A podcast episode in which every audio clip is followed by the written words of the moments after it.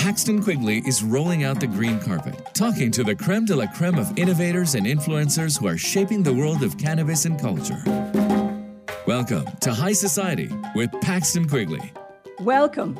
High Society with Paxton Quigley has not been afraid over the past year to take on some rather eccentric subjects other than cannabis. Dr. Sarah Mann examines how the pandemic, social distancing, and general anxiety are affecting people's sex lives. And she's very much into using cannabis. But she says no edibles. We got to be careful with edibles because apparently some of them take too long to use. And by the time you get that kick, you might be sound asleep.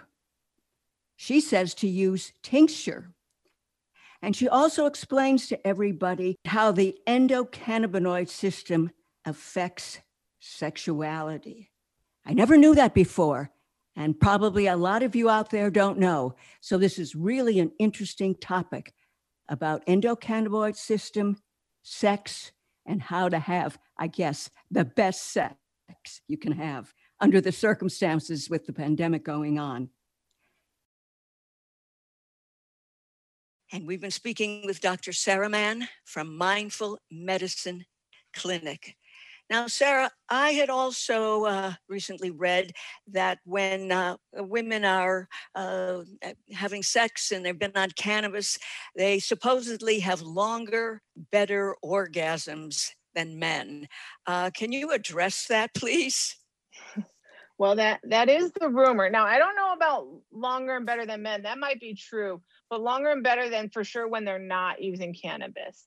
Um, so there's actually a bunch of studies that say that the the drawback of the studies is that they were interviews, so women felt they were having longer, better orgasms. Um, so whether that was a cannabis perception or a physiologic change, I don't think it matters to be honest. But um, uh, yeah, several studies, and what those studies shows was it was not only women who had smoked cannabis just prior to the sex it was women that just used regularly throughout the month and didn't use prior to sex, they also had better orgasms. I was just oh. talking to a graduate student. I, I, was encouraging her, hopefully, she takes her study in this direction, but to actually measure the orgasm, uh, there's there's a woman who made a, a vibrator that actually measures the strength and length of a contraction, and it can be measured, and this can actually be tested. So I'm hoping someone is going to test that in the near future. Okay, so that would mean that this is getting very interesting. That they would actually, a woman would have to come into a clinic. Mm-hmm. Uh, she would have to have the the the instrument put where. well, I believe probably the study could be done at home and the data could be just downloaded. But I did once see a study with people having sex in a CAT scanner to see what happened inside. So I wouldn't discount anything. My goodness. yeah, the penis goes surprisingly zigzaggy, not straight. Not straight. Well, maybe that's good no. that it that is it's it's it's not straight. It could get boring. How about Well, that explains that? what it does in those four inches. Yeah, you are funny. Now I know that you've uh, uh, been involved with uh, uh, doing education and all of that. Can you uh, uh, let us know what you're doing in that in that area in terms of education in cannabis? Absolutely. So last year, uh, community college here, Oakton Community College, uh, started the first college certificate program. So I was a part of that, and I wrote the course for uh, the cannabis pharmacology and for cannabis and society course. And then um, I will be starting actually at DePaul as well. So probably in the spring I'll be teaching at both, but this fall I'll be teaching at DePaul um, as part of their cannabis curriculum. So that's very exciting. I actually went to DePaul, so it's kind of a, a virtual return home. I hope to go to campus one day. Now, does that mean that uh, they're going to be offering at some point uh, degrees in, in, shall we say, cannabis medicine? Uh, what do you look like? Uh, what does it look like in the future? If you if you're so. starting to um, do this, what does that mean? Absolutely. Well, I think before cannabis medicine, there'll be degrees in like cannabis pharmacology and, you know, some other stuff for the processing and extracting, which gets to some very high level chemistry. So I think th- those will be the first cannabis specific degrees, that and the agriculture and growing. Uh, I do think it will become a medical specialty. I just think we don't know enough yet uh, about balancing cannabinoids and terpenes. But once we get there, it's going to become complicated enough to become a specialty. Now, do you think this would be taken on by, uh, let's say, uh, you know, which department in a university, let's say, you know, at, at Northwestern University, would it be in the Department of Medicine or would it be, I'm just saying social services? Uh, where would it go? I mean, if you, eh, if you have your druthers, maybe I should put it that way. Yeah.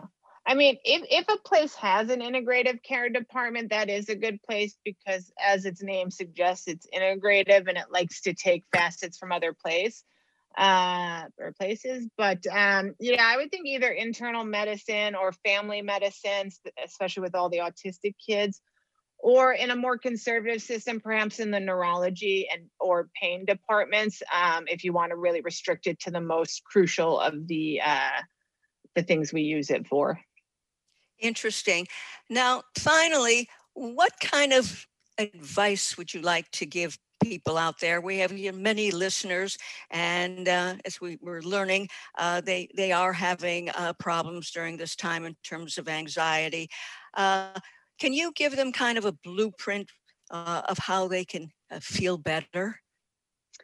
Yeah, absolutely. Um, if you're well, assuming you want my opinion on how to use cannabis to feel better, because there's a lot of answers to that. Um, like I said, start low. Start with something inhaled if you can um, just because it starts quick and it wears off quick.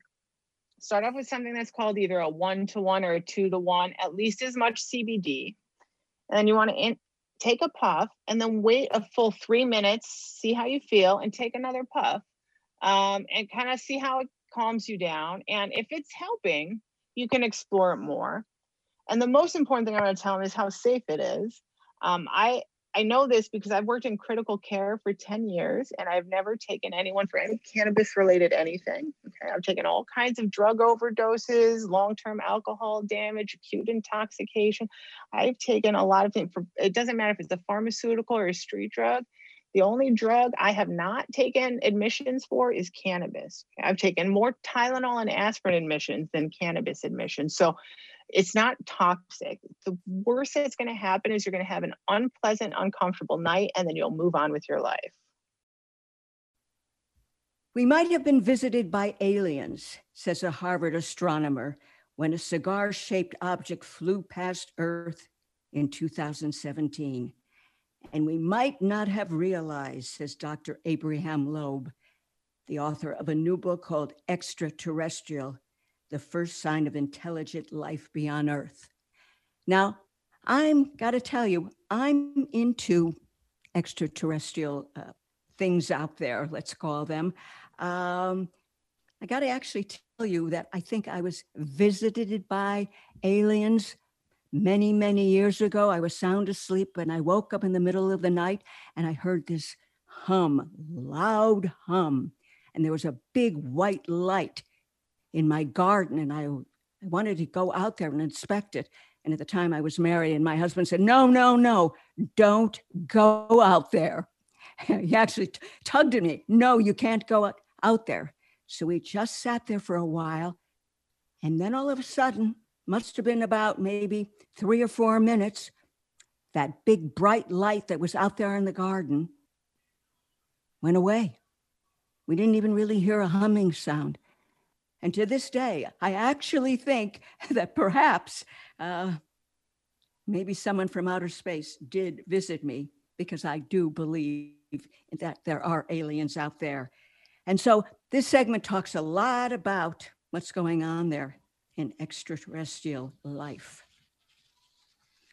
It's, it's certainly groundbreaking and in a way akin to Allen Hynek's 1972 blockbuster book, The UFO Experience. Is is there any kind of can you say that I'm correct that you know because that was a big blockbuster? It will, will, will yours be like that too?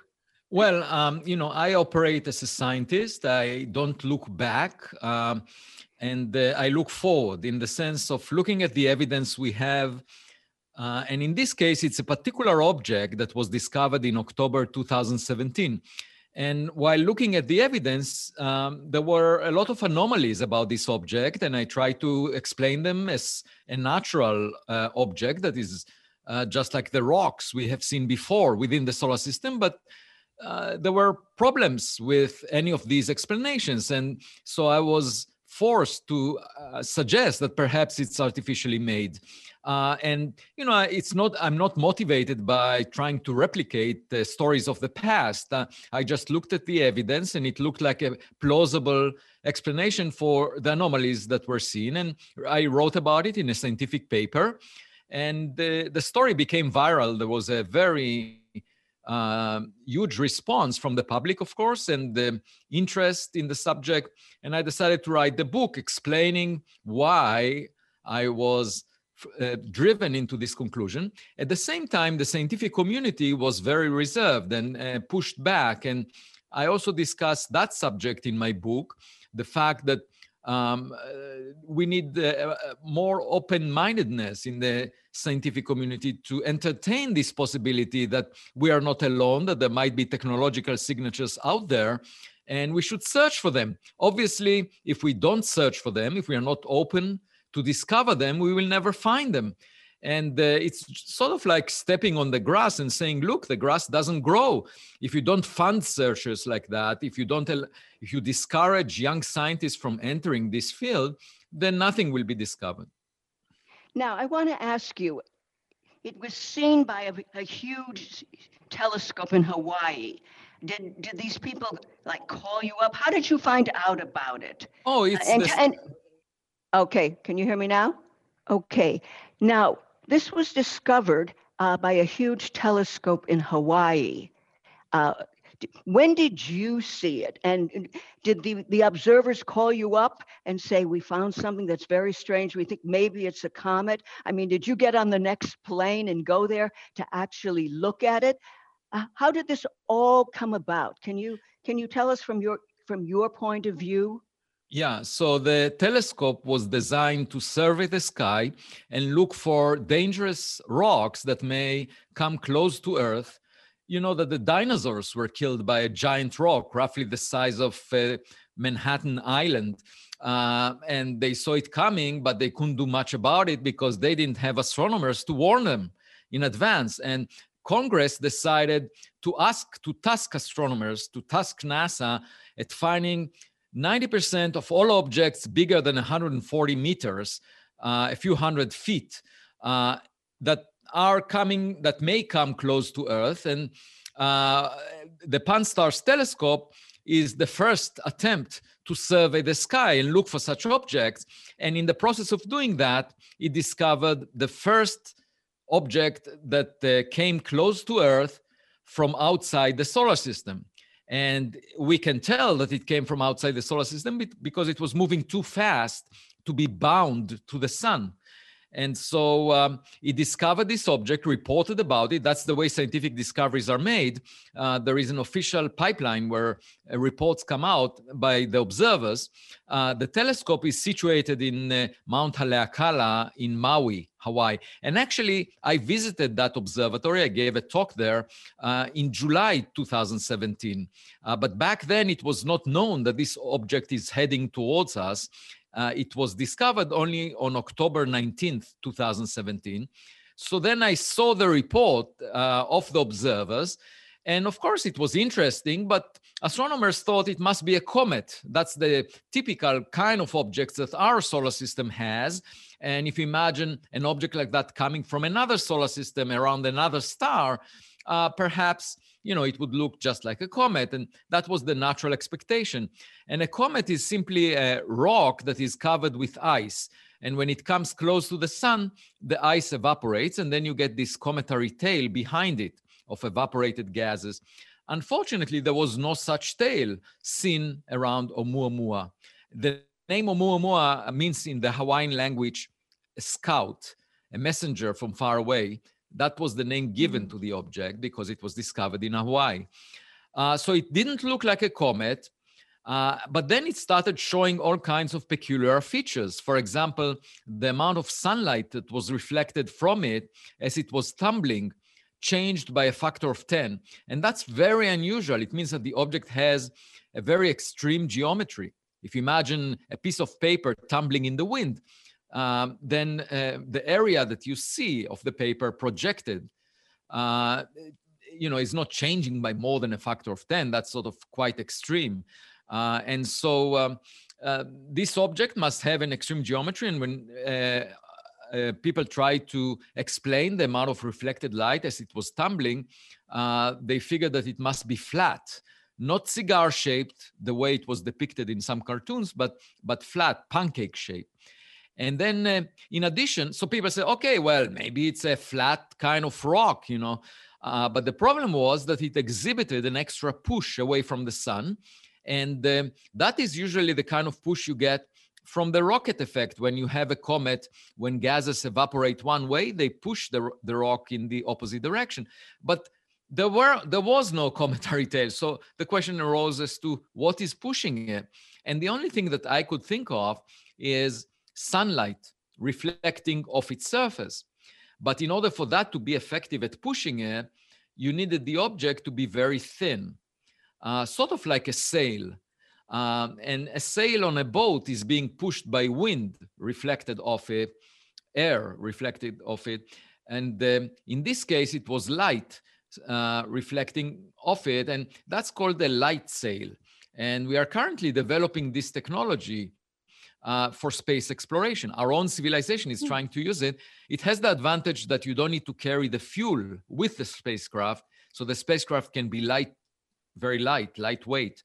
Um, and uh, perhaps another civilization mastered this technology. Now, I should say that in, in September 2020, just a few months ago, there was another object that exhibited this kind of extra push from reflected sunlight and uh, no cometary tail. And they, it turned out that this object was a rocket booster that was kicked into space in a mission from 1966 to land on the moon. And clearly, in that case, we know what the object is. It's very hollow, and that's why it's getting pushed by sunlight. It's very thin. Uh, we know that it's artificially made because we made it. The question is, who made Oumuamua? And where do you think it came from? Do you have so, any ideas uh, uh, about where you think it could have come from? Well, uh, the strange, another strange thing about it, and I describe it in the book, is that um, it was sort of parked in uh, the public parking lot of uh, our neighborhood. Uh, and that is the frame of reference where you average over the random motions of all the stars in the vicinity of the sun. It's called the local standard of rest. And this object was at rest in that frame, sort of like a buoy sitting at rest on the surface of the ocean. And then the solar system, like a ship, bumped into it. So the relative speed between us and this object was just because the sun is moving in this frame. Uh, and so uh, that implies that you cannot relate it to any star because only one in 500 stars are so much at rest in that frame. So um, we don't know where it came from and we don't know what its purpose is. The fact that it sits in that parking lot, so to speak, so that you can't really tell where it came from, which house this car that is parked in the public parking lot came from. Uh, the fact that you can't do that maybe may imply that it maybe it's a, a, a member of a grid of objects filling up interstellar space that is used for navigation, or as relay stations for communication. Who knows? But the key question is not so much where it came from, but what its purpose is. Is it space junk or is it put there for a purpose? Dr. Ravi Kopa Rapu, a planetary research scientist at NASA, tells listeners that stargazing has increased lately as many of us in these strange times find ourselves staring up at the night sky. And as a matter of fact, folks, just recently, the Pentagon released three videos that show unidentified objects. I think you'll really find this subject matter really interesting because Dr. Ravi Kopparapu is a, a big, shall we say, a big deal planetary research scientist at NASA. And he gives a lot of information.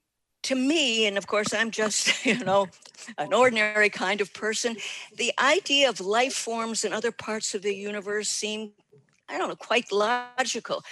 Why such a taboo regarding extraterrestrial research and hypotheses all these years? So, if we are just talking about extraterrestrial research and not about connecting them with the UFOs or UAP, if we keep them separate, um, then there is already a significant amount of uh, research has been going on in the SETI, which is the search for extraterrestrial intelligence uh, for the past several decades. Most of it was concentrated on radio communication, you know, sending radio waves and receiving radio waves from potential uh, extraterrestrial civilization. But recently, in the last couple of years, myself and several others in our field have started thinking about something called technosignatures, which is just like biosignatures, where you know biosignatures are live to find signatures of biology on other planets or on other um, you know non-terrestrial uh, objects. Similarly, we could have technosignatures, the signatures of technology of you know civilizations. They don't, they need not be advanced civilizations. They could be civilizations like our own. So there, the taboo was because uh, you know traditional astronomers are very conservative. Uh, which is good for science in the sense that you have to be very skeptical before you accept anything but then um, there is nothing wrong in hypothesizing something and looking for something i mean when we when we look for biosignatures we always ask are we alone so the question are we alone is is being asked by a technological civilization which is us so they, there is nothing wrong or you know we should have um, more encouragement in looking for technosignatures or extraterrestrial intelligence now is NASA the only U.S. agency equipped to undertake this interplanetary research? Uh, and, and, and what about other countries? What are other countries doing? So it's a two parts question I'm asking you. Right. So, so if we are just talking about the exoplanet research, planets around other stars, finding planets around other stars, what kind of uh, atmos- atmospheres the planets have, then uh, NASA is doing it. Um, NASA is funding uh, some work on this one. Uh, European Space Agency, they're also funding a lot of uh, research work on finding life on other planets. Uh, there have there have been many discoveries. Uh, there are you know several other countries are also interested in this topic who wouldn't be interested i mean this is one of the most fundamental question we would be asking like you know is there are there planets outside our solar system and is there life on them and so this is so compelling for both the funding agencies and to the general public there's immense interest in this so there is a lot of work going on in all countries and, and, and nasa is uh, you know one of the forefront researchers in this topic uh, funding several studies on this again, in, in your Scientific American article, you posed what I think is an interesting question. And that is why should astronomers, meteorologists, or planetary scientists care about these events, these, these UFO set, sightings? How do you answer that question, which ultimately speaks to who you are as a scientist and also as a curious being?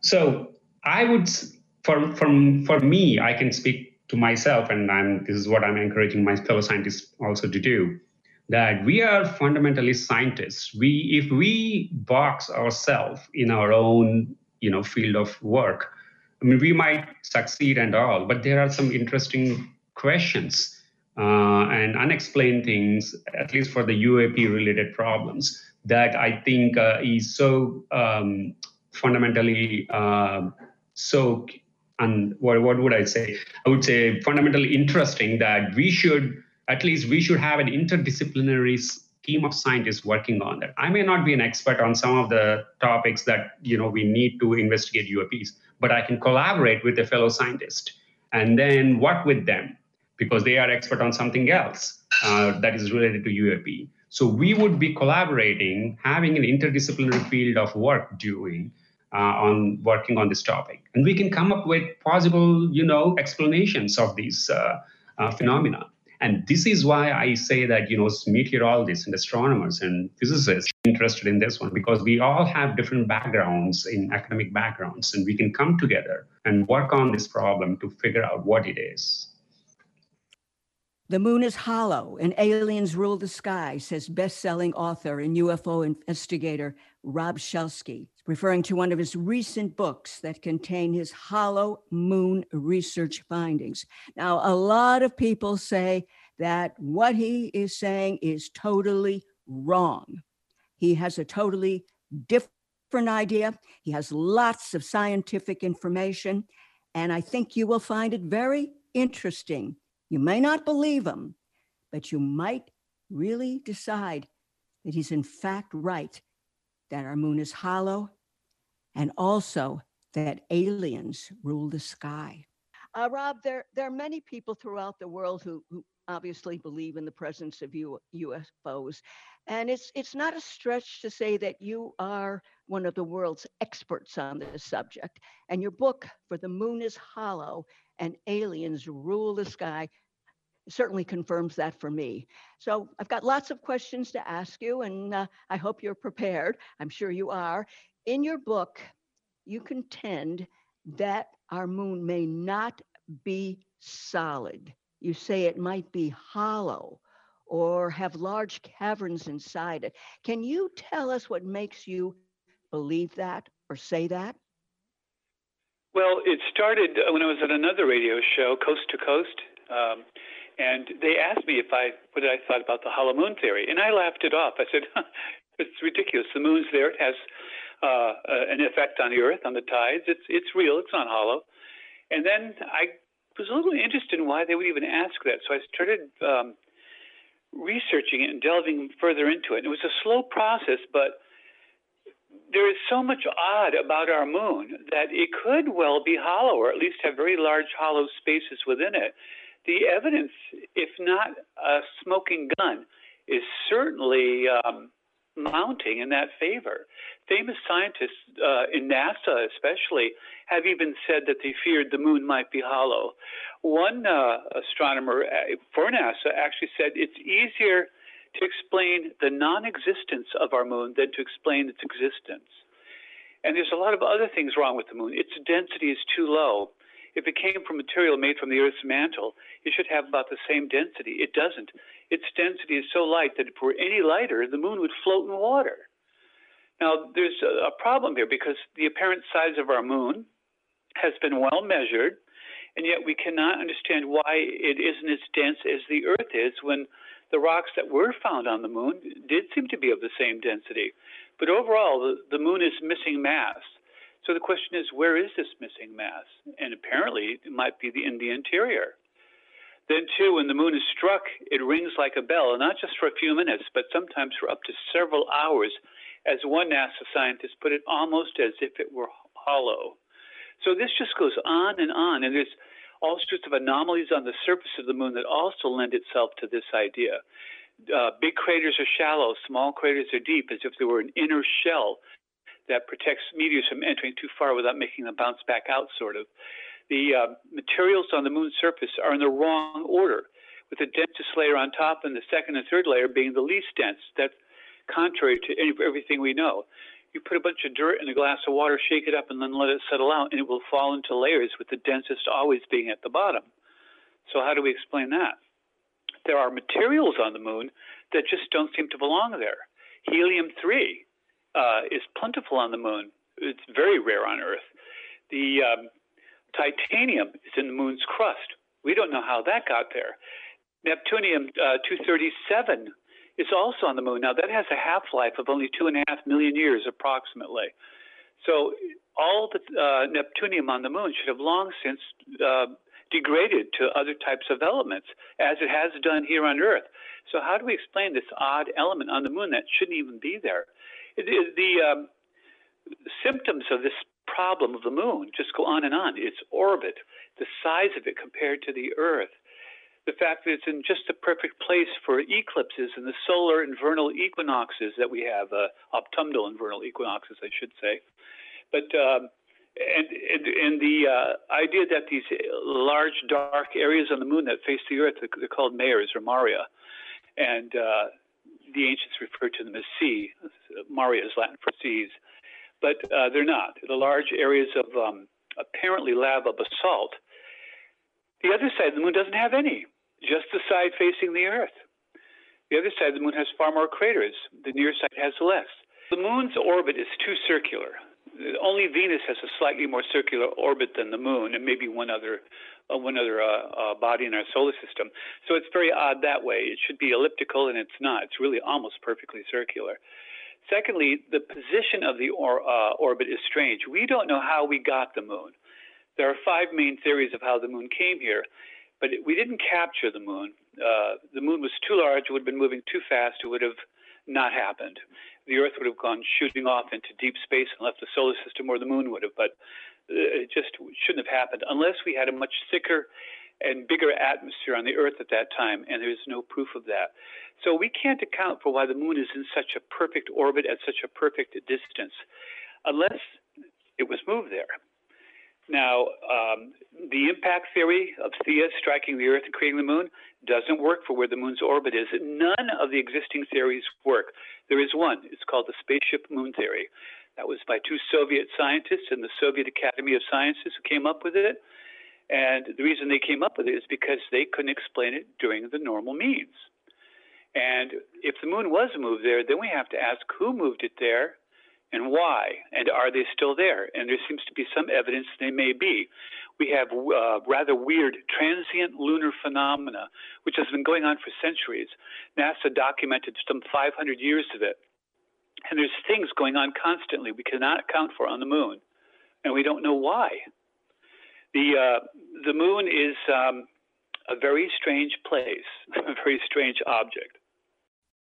And if you've wondered about the inner workings of NASA, and who hasn't, journalist and best selling author David W. Brown talks about NASA scientists who worked for years to learn more about a large saltwater ocean beneath Europa's icy surface.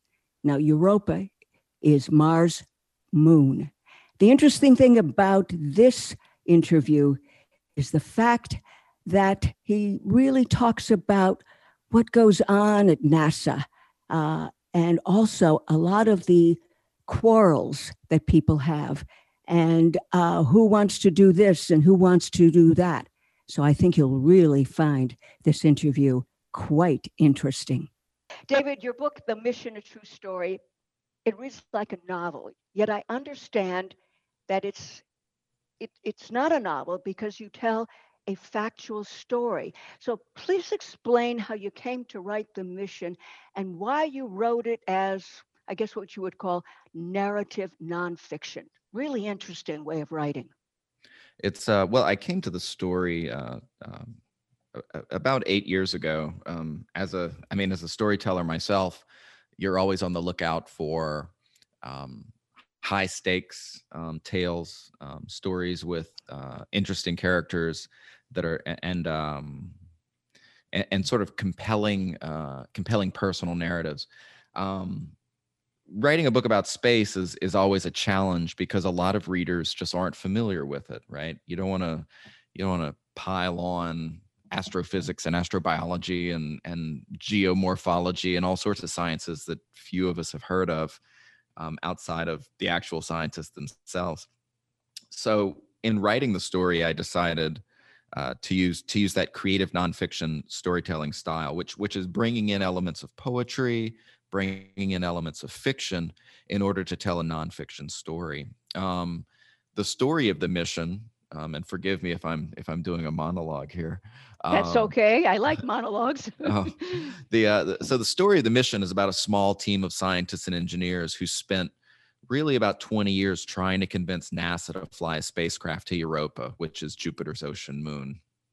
And uh, Europa matters because it has a liquid saltwater ocean. It's about the size of our moon, but there's three times more water on Europa than there is on planet Earth. Um, uh, as a result of that, of course, it, it, means that it's probably the most likely place in the solar system beyond Earth to have life, and not just single-celled organisms, but it, but conceivably complex life. So maybe maybe fish, uh, maybe sea monsters, and and the story itself sort of reveals the inside turmoil at NASA to get this mission going. And you asked what you know why why did I write this book? Um, because if there is complex life on another world. Um, that would have implications for every you know man woman and child on the planet it would have implications for science obviously bio, the biology textbook, textbooks would have to be rewritten it would have implications for religion because this would be a genesis on another world. This would be a second book of genesis that one would write. And of course philosophy itself because you're asking the question or you're answering the question are we alone? Where did we come from? How did this all begin? Um, so as a storyteller, those are those are irresistible uh, ingredients for for a uh, for a story. Now, I just wanted to ask you: Were there some of the people that you interviewed thought that perhaps there was real life there? Not not human life, but uh, something like humanoids. Did anyone ever say anything to you about that? The uh, the general idea is, um, all right. So in order to for life to take hold on another world, you need three things. You need water, um, which obviously Europa has um, in spades. Like I said, three times more than on the planet Earth. And just to be clear, not like not like some weird scientist definition of water, green alien goo, but but liquid salt water, just like in our ocean. You could take a cup and plunge it in the water and drink it and it would be very unhealthy for you, but your body would know what to do with it, right? Could so you, you float in it? Well, let's say when an astronaut goes there, do you think he or she will be able to float on it, in it? Well, uh, I mean, so there are plans, you know, long-term plans, like like hundred-year plans for things like submarines, right? Because there is an ice shell separating space and that ocean. But it, once you get through that ice, yes, it uh, things would swim in there just as they swim in our ocean. Um, mm-hmm. Another thing you need for life are organics. So that's like carbon, hydrogen, compounds that contain carbon, hydrogen, nitrogen, oxygen, phosphorus. Um, and that's you know that that's pretty common in the solar system. But that combined with with water, and you need one more thing: you need chemical energy. So Europa's ocean exists be- beneath a 15 kilometer ice shell. It's really thick. There's like uh, the the. Con- What's that in miles? can you make that into miles? let's just let's just say because it's thicker and thinner in different places, let's just say 10 miles and that'll be safe. Wow. And and okay. somebody can go to Wikipedia and check my work later. Um, I, I, we won't. Yeah. Yeah. Just trust. Me. Yeah. It's 10 miles. Actually, nobody knows. So you know what? I'm just as right as anyone else. Okay. Oh, that's not true. But, but, but, but the idea is, um, because there is an ice shell that's so thick, no sunlight is getting into that ocean. So you're not getting things like photosynthesis, right? So so the sorts of things that our plants would get, or much of you know the, the, the upper the upper portion of the ocean would get. But at the bottom of that ocean, water touches rock. And um, that's when you get interesting chemistry happening, right? Water touching rock, things are going to happen. Plus, it's hot in those rocks, right? In those crevices, water uh-huh. goes in there, water comes back out, having been changed in some way. Likewise, there might be hydrothermal vents down there, which is a crazy sounding term, but what that means is basically geysers on the bottom of the ocean. We have Ooh. them on our planet too, uh-huh. and life teems there. So, eh, so in all, to answer your question, do scientists think, you know, have they said there's life there? A lot of them are absolutely convinced of it. I mean, just as as as much as you're convinced that tomorrow the sun will again rise. Um, is that question definitively answered? No. Will will we see the answer to that question in our lifetime? Yes.